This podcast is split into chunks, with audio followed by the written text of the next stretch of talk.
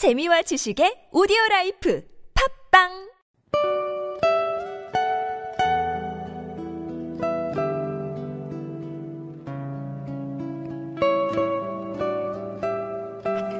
할렐루야 주은총 목사와 함께하는 영성 산책입니다. 생일을 저주하는 욥, 욥기 3장 1절로 19절입니다. 욥기 1장과 2장의 내용과 3장의 내용은 너무 대조적입니다. 욥이 그처럼 갑작스러운 상상할 수조차 없는 어려움을 잘 견디고 이겨내는 것 같았으나 3장에서는 욥의 인간으로서의 나약함을 엿볼 수가 있었습니다.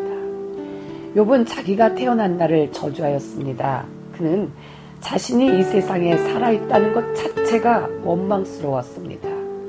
우리는 심한 고통 속에서 하는 말 전부를 다 믿을 것은 아닙니다. 정말 고통스러울 때는 본이 아닌 말을 하게 되는 경우가 많습니다.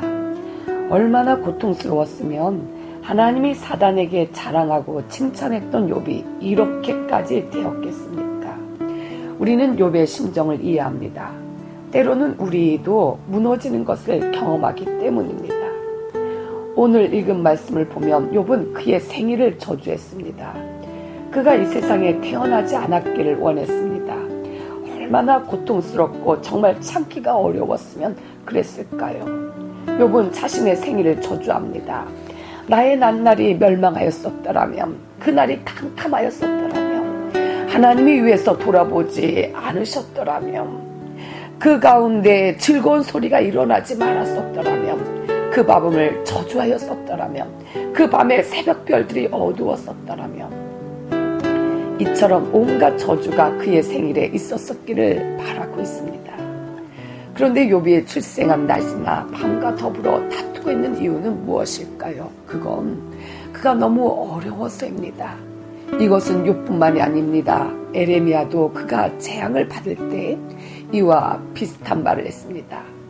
에레미야 15장 10절에 이렇게 말했습니다. 내게 재앙이로다 나의 모친이여 모친이 나를 온 세계에서 타툼과 침을 당할 자로 낳으셨도다.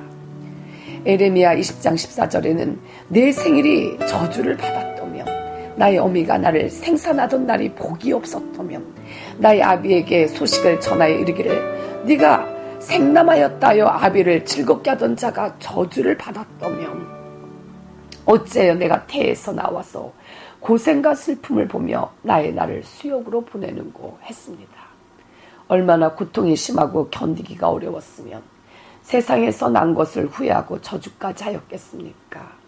아마 욥이 형통하고 건강하던 때는 그의 생일이 되면 열남매 자매들이 자녀들이 한 자리에 모여서 아들, 딸, 며느리 사이 온 집안이 함께 세상에 태어나게 하신 하나님께 감사드렸을 것이고 온 가족이 함께 기뻐했을 것입니다.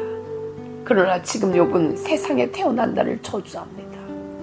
욥도 사람이로 임으로 약하고 어리석어서 하나님 앞에서 그 입으로 생일을 저주하는 어리석은 일을 한 것입니다. 그렇습니다. 우리가 아무리 훌륭한 믿음을 가지고 있다고 하지만 우리 자신이 약하기 때문에 마음의 생각대로 되지 않는 일이 얼마나 많은지 모릅니다. 그러나 이러한 상황에서도 욥은 얼마나 멋진지 모릅니다. 사단은 욥이 이런 고통 속에 들어가게 되면 하나님을 저주하고 원망할 줄로 생각했었습니다. 세상에나 욥은 자신의 생일은 저주하면서도 하나님을 원망하거나 저주하지는 않았습니다.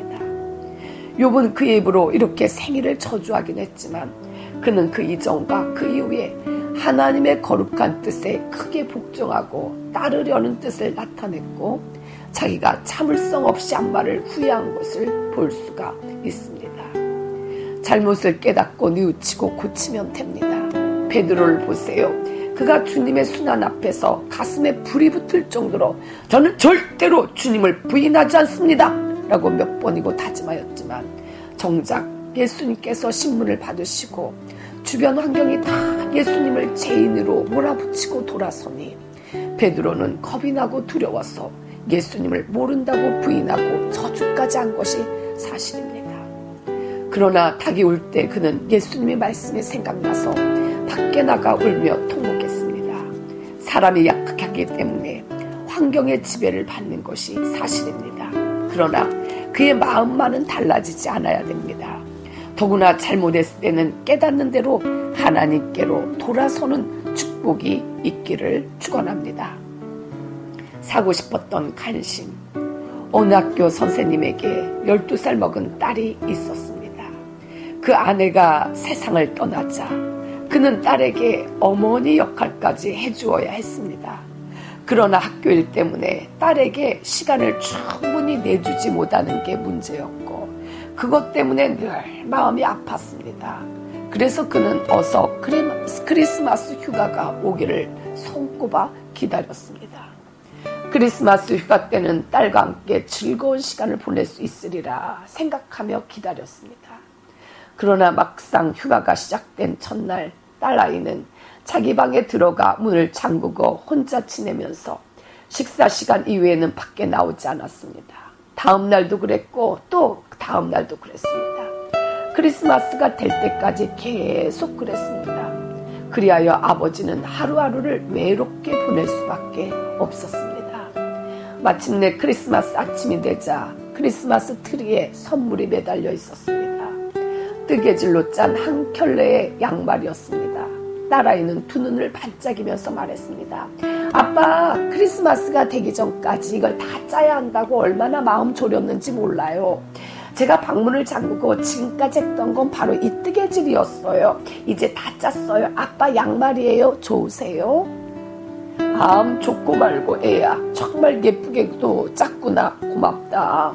아빠는 딸아이에게 눈물 보이지 않으려고 딸을 덥석 껴안았습니다. 하지만 그 마음으로는 이렇게 말하고 있었습니다. 야, 이 철없는 아이야. 양말은 시장에 가서 사면 되지 않니? 난 양말 같은 걸 원하지 않아. 난 너와 함께 시간을 보내고 싶었단 말이야. 난 너와 함께 시간을 같이 보내며 너의 사랑을 받고 너의 관심을 사고 싶었던 거야.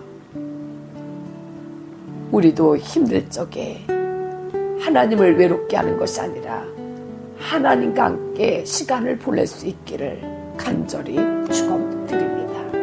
이상은 준총 목사와 함께하는 영성 산책 시간이었습니다. 오늘도 주 안에서 크게 승리하세요.